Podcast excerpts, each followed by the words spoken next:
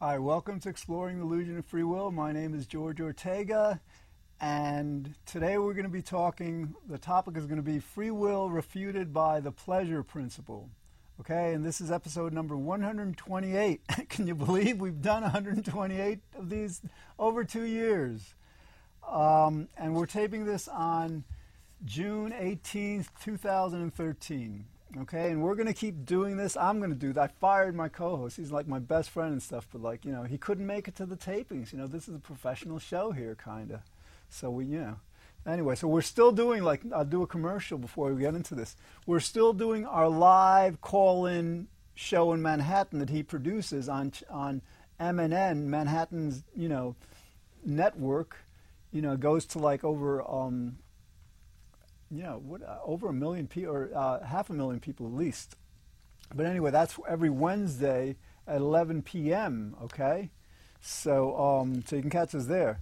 But anyway, so yeah, we're gonna I'm gonna do this until until you get it, until you, the world changes, because this is insane. All right, and all right.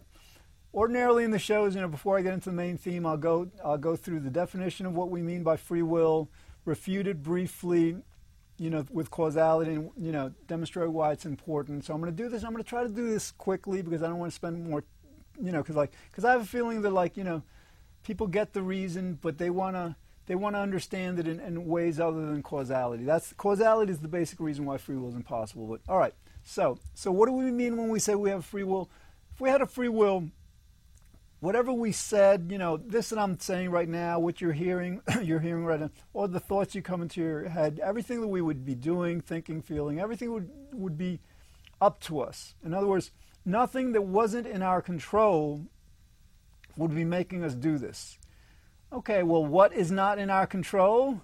Well, causality, this principle of causality, the whole fabric of the universe, the, the, the, the basic me- mechanism in the universe why everything happens. What's causality? Causality is um, one thing that everything has a cause, okay? Everything has to have a cause. So if like if all our decisions have causes, then there's causes to those causes and causes to those causes. You have the causal antecedents regressing back to before we were born. Obviously, that makes free will impossible. Okay. Why is this important, or how important is this?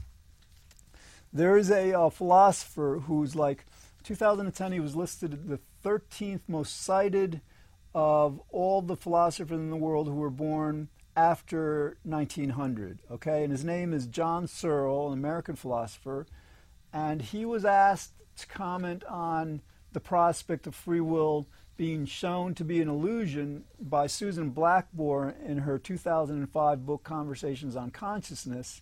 And what he said, and I, am pretty directly quoting, I got to get, you know, I'll, I'll bring a direct quote. He said, like, that would be a bigger, bigger revolution in our thinking than Einstein or Copernicus or Newton or Galileo or Darwin. It would alter our whole conception of our relation with the universe. That's how big this is. I mean, like, this is an evolutionary shift in human consciousness. You know, right now the entire world believes that what we do, think, feel, that our lives are up to us, when in fact it's all a movie. It's all, you know, and it has to be the, that way. There's absolutely no way that it could ever be different, you know. And it, it's a bit unfortunate because, like, in a certain sense, and actually this is conditioned also, in, in a certain sense, if we had a free will, part of that, that's what we'll be getting into part of today who among us would be like anything but completely happy or completely good? Okay? So, like, it'd be great if we had a free will. And who knows, maybe we will evolve into beings that are ultimately completely happy, completely good. You know, that, that seems to make sense that, you know, it may take however long it takes. But, but um, you know, clearly we don't have a free will because if we did have a free will, we could choose positive thoughts all the time. We could choose to be moral. We wouldn't like succumb to like these these uh, immoral temptations and stuff that, that just like you know we succumb to anyway. All right, so um, so yeah, so the you know like the reason this show is important because like you know the belief in free will causes a lot of harm. It causes us to blame each other, to blame ourselves, to hate other people. It causes us to not feel you know good about ourselves sometimes. It causes envy sometimes. It, it causes arrogance. When sometimes when we do really good, we'll we'll think we're better than others, and we won't treat others as well and all. So it causes divisiveness. It causes separation between people. It's not a good illusion. It's not, you know, and again, I would be the last person to blame us because we don't have a free will. It's not our fault that we have it, but to the extent we can overcome it, we can create a much, much, much, much better world. Okay. So, all right. Basically, I'm, I'm going to go through this again very fast. The reason we don't have free will is causality. Everything has a cause. All our thoughts have a cause. You know, some people say, well, not everything has a cause. Fine. If our thoughts and feelings and actions didn't have a cause, they couldn't be attributed to our free will. In other words, we couldn't, we can't cause what doesn't have a cause. All right, so that's not going to be free will. Some people say that well, some things are the cause of themselves. Fine, if what we do is causing itself, we're not causing it. Our human will isn't causing it. Again, that that's no fruit. Some people say that well, our thoughts are spiritual. You know, this causality is a physical construct, is a physical concept. It only applies to the physical world. Wrong. Causality is a physical concept, but it's also a it's conceptual, it applies to everything. Number two, if you're having a decision and you define it as spiritual, that decision is nonetheless taking place within a moment in time. Once it occupies a precise moment in time, it's part of that timeline, that's part of space time, that's part of the physical fabric of the universe. So you can't, you can't call a, uh, a thought spiritual and, and think that that'll somehow, you know, circumvent the laws of physics, because it, it can't. And again, you know, like causality is not just a physical construct, it's a logical, rational construct that applies to everything. Nothing can happen without a cause. All right. Now, so like we've got like 20 minutes, good. We're getting we're going to get into why, you know, this pleasure principle makes free will impossible. Because again, you know, causality is the basic reason, but sometimes, you know, the more kinds of ways that you understand why free will is impossible, the better you'll get it. You know, the more sense it'll make to you. Okay, so the um, so essentially, we're hardwired. We're not the only ones with this that, that have this. Um, other other animals, you know, organisms have have this. We're hardwired to seek pleasure and avoid pain. Okay, that's what we do. You know, we, we, we, we, you know, we move away from pain toward pleasure. You know, you can see this in smaller organisms. You can see this that it's part of the, the animal kingdom, part of even plants do this. You know, plants a plant will move toward the light or, you know, move toward where there's more water, you know. Excuse me. I should drink some water. All right. So we share this with all organisms. And this is hardwired. This isn't anything that we have a choice in. That's what we're made to do. Okay. So the pleasure principle. Okay, the many of us are familiar with this relative to Sigmund Freud with his pleasure principle. But you got to remember, his was only one of various several um, conceptualizations of the basic idea. In other words, his pleasure principle dealt with the id, the ego, you know, the super ego constructs that may or may not actually be genuine. You know, they're theoretical. They're not concepts that actually, you know, have been proven. But, but you know, Freud's conception of the present pleasure principle was the most popular. But basically, what I'm trying trying to say that there are other formulations other than Freud's that, that express the same um, concept. Okay, sometimes one of the objections that come to mind with people sometimes when they hear this is like, well, no, we're not always driven by what's going to um, be the most pleasant. Sometimes we'll choose, and we can choose, to, to endure something that is going to be unpleasant, like somebody who like runs marathons 26 miles of grueling painful stuff you know?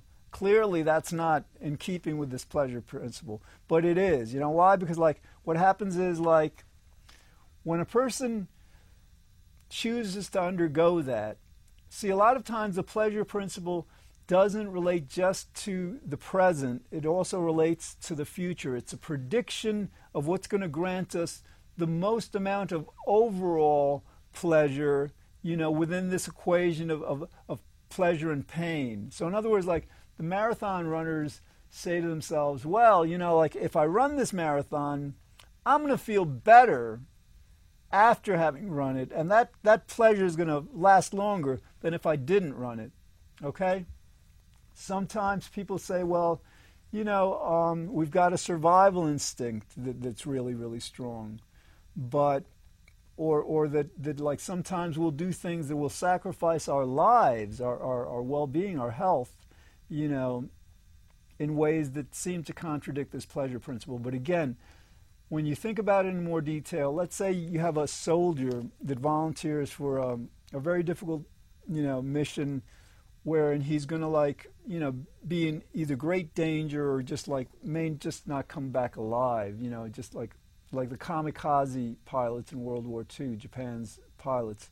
Okay, in cases like that, what happens is like we have a conscience. So like in cases like that, the person is thinking to themselves, well, they're going to feel better about themselves if they decide to undergo this great risk to their very being than if they decided not to. You know, and part of this may be predicated on a belief in the afterlife. You know, that like, you know, if you die a hero, then you'll go to heaven and you'll be rewarded in the next life. Okay? But a lot of it has to do with this life, just that, like, you know, if something needs to be done that, that, that requires valor, you know, courage, and, you know, and, and you're called upon to do it, you know, to not do it would be an affront on your conscience. In other words, it'd be difficult to live with yourself more so than if, if you volunteered for something like that. Okay? So, um, so you know, and, and again, like also like with parents, parents will endure a lot of pain raising their kids. You know, kids raising kids isn't also isn't, isn't always all that pleasant, but you know, it's kind of like their prediction is that they, they undergo this pain. It's a delayed gratification so that in the future, both through their children and through themselves, that it's going to create greater over, overall pleasure. Okay, so so basically, you know, these these objections to the pr- pleasure principle don't really pan out when, when you think about them, when you, when you investigate them. Okay, so, so all we do, that's all we do. We seek pleasure and avoid pain. That's what we do. And like, if that's all we're doing, if that's all we can ever do, and that's not, this is hardwired, it's not up to us, then any decision we make you know, whether I'm going to eat an apple or an orange for dessert, whether I'm going to see this movie or that, whether I'm going to do this or that. It's all based on this pleasure principle. You know, what I predict, not what it's going to absolutely, because we make mistakes with this. You know, a lot of times we predict that something's going to be more pleasurable. It isn't, but it's all about the prediction. We, we, we believe or predict that our behavior is going to result in more pleasure. So, like um, an analogy to this that, that may be useful let's say you create a robot with wheels, okay?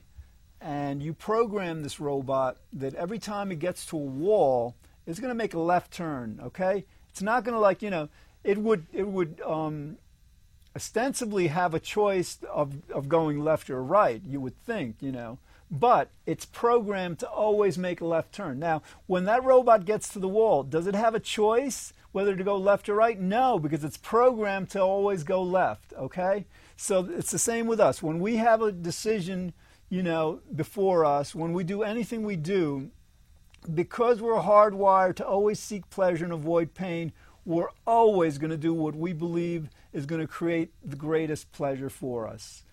Um, a lot of times, this this hasn't just this isn't just to do with us. All right, I want to like it's not a part of my notes, but I want to go through this. Um, this idea of well, all right, just briefly, okay. John Locke, a, a British philosopher, famous British philosopher, defined um, goodness as what creates happiness, okay? And then another philosopher, utilitarian philosopher, Jeremy Bentham, said that the, the, the measure of goodness is what creates the greatest happiness for the greatest number. In other words, like this, this goes back to the conscience thing. Sometimes, you know, we will sacrifice you know, our lives, a substantial portion or, or period in our lives to benefit the greater good. But again, it's, it, we're, we can't say that we're doing that opposed to our pleasure principle because we're doing that to satisfy our conscience. You know, that would be something we'd be doing because it, would, it feels better for us to, to make that sacrifice so that on a whole everyone would be happier. Okay. Um, and like, okay, very similar to um, to this pleasure principle is kind of like we also have like a, a moral imperative. We you know, the Greeks understood this. We're basically also hardwired to, at the time we're doing whatever we're doing, believe we're doing the right thing. And this could be like, let's say we're, we're stealing money from a company, okay? You know, some people might um, do that. They, in their minds, would, would say, well, you know, this company's stealing from the employees, so like it's kind of like a Robin Hood thing. I'm, I'm getting them back. Or the guy who just like, the guy who just, um, who revealed that the, um, the, um, the federal security agency, whatever that, that spy agency was spying, was, was like recording all of our telephone calls and, and emails and stuff, and that the, the, our politicians were lying to us about it. That they, you know, they'd go in, out in front of the public and say, "No, we're not doing that." This guy just exposed them. This guy just said, "Yes." They, not only are they doing that, they're also spying on the Chinese. When, like, you know, months ago, you'd see articles on how, like, we were complaining that the Chinese were spying on us. So anyway, so this guy Snowden um, decided to be a whistleblower. You know, in his mind, even though some people may think he was doing something wrong, I personally believe he was doing something very right because, you know, our politicians were lying to us, they were lying to the entire world. When they do that, that places us in danger, at risk from other countries, and, you know, it's just not good. So, like, you know, so morality doesn't always have to do with, like, what other people might believe is right, whatever. But, um, all right. So anyway, um, so we have this moral imperative also to always do what we think is right, and that's actually kind of like a um, it's an aspect of the of the pleasure principle because in other words, like it gives us pleasure, you know, to do what we believe is right. You know, morality is is a is a is a hedonic consideration. You know, all right, so so again, like just because. Um, we are hardwired to seek pleasure, avoid pain, doesn't mean we're always going to make wise decisions. Um, before doing this show, I did um, about 100, almost 140 episodes on happiness, according to the research, according to the science. It's called the Happiness Show. And one of the things I would talk about back then was that, like, basically, even though happiness, you know, when you when you ask people what their basic motivation in life is, survey after survey, year after year, they always say happiness. Happiness is the main point of life. People get this when you ask them, okay? But, you know, in terms of like predicting what's going to lead to the greatest happiness, you know, in the future, unfortunately, you know, can't blame us because we don't have free will, but we're not all that good at predicting that. Well, a lot of times we'll predict that it's about more money, more success, more education, more material goods. And, and, and most of these things, these things that I just mentioned, like money above the poverty line, the more you have, the less impact it's going to have on your happiness. You could get advanced degrees. You're not going to be any more happier with a PhD or with three PhDs than with a bachelor's. Okay, so level of education is going to make it isn't going to make a difference. The more things you have isn't going to make a, a difference generally. So what I'm trying to say is like, you know, so like even though we're hardwired to always seek pleasure and avoid pain, doesn't mean that we're very good at predicting what's, what's going to make us happiest. Okay. So, all right. So, so think about it. You know, let's let's pull this very directly to our human free will.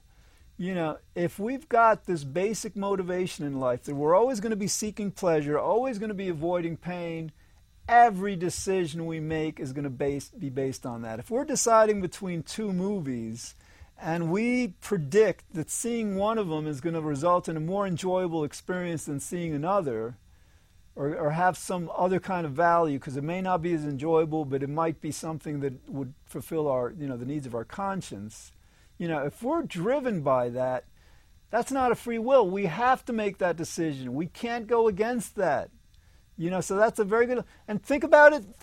Again, I started the show in this way, but but this is a very very powerful salient point. If we had a free will, if you had a free will, you would be thinking positive, pleasant, very happy thoughts every moment of every day. Okay? That's the reality. You would, I would, we all would. If we had a free will, who among us would choose to feel negative, unpleasant thoughts at all. Okay, and so like, what's the fact about this? Um, according to the research, according to the happiness research, generally, this applies to, to the, even the happiest people among us. we spend only about 50% of our days being happy, okay? The other 30%, 30% of, of our days is actually felt feeling unhappy emotions, you know, feelings and stuff. And then about 20% we're neither feeling happy nor unhappy. We might be distracted so much we're not even thinking about it, whatever. But that's the equation. That's that's that's how it breaks down statistically. So like if we're only like happy 50% of the time, think about it. If we had a free will, we'd be choosing to feel happy feelings all of the time. I mean, that should tell you. And again, like tying this with the morality too. If we had a free will, who among us would freely choose to do stuff that we consider was wrong. I mean, the Greeks understood we can't do this.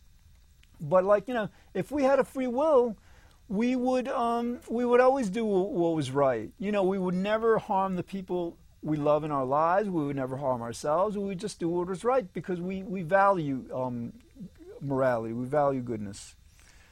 Okay.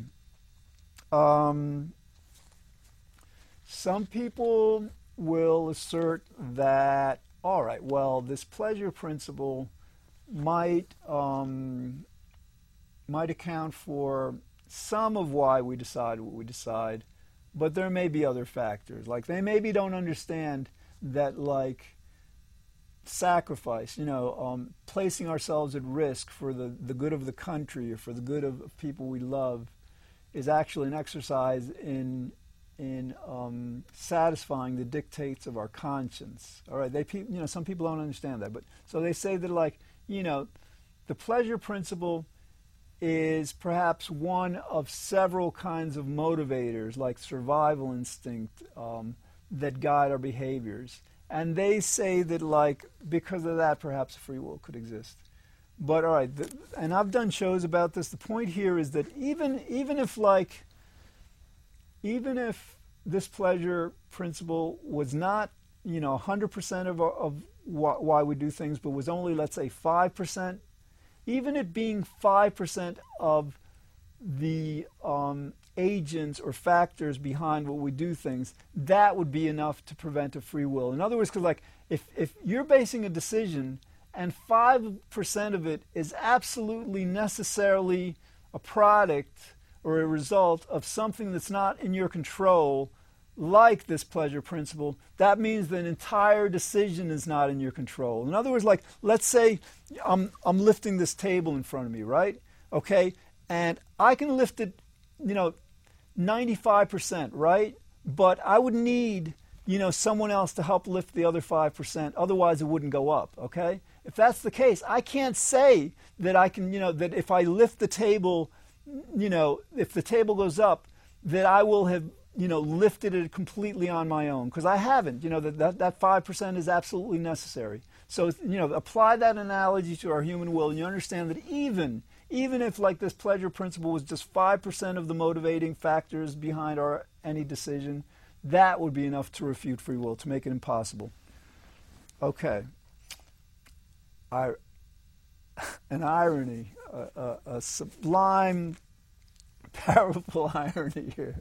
It's like, okay, um, a lot of people don't get this. I mean, like, the logic refuting free will couldn't be stronger, couldn't be more simple. Everything has a cause, free will is impossible, end of story. Okay, that's how simple it is.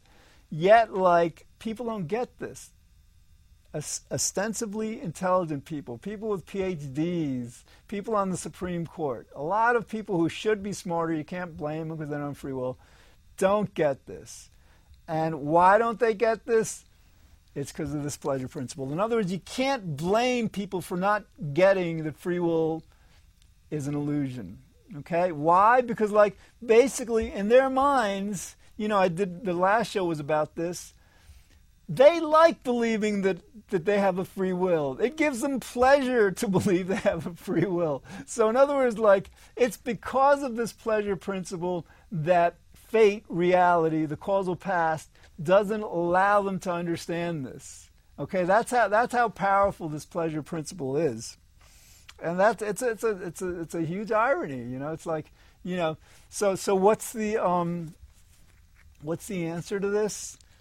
One is that, like, to the extent that, like, all right, a lot of people, this is again, this is a very new revolution. It's really like you know taken full force as of 2010.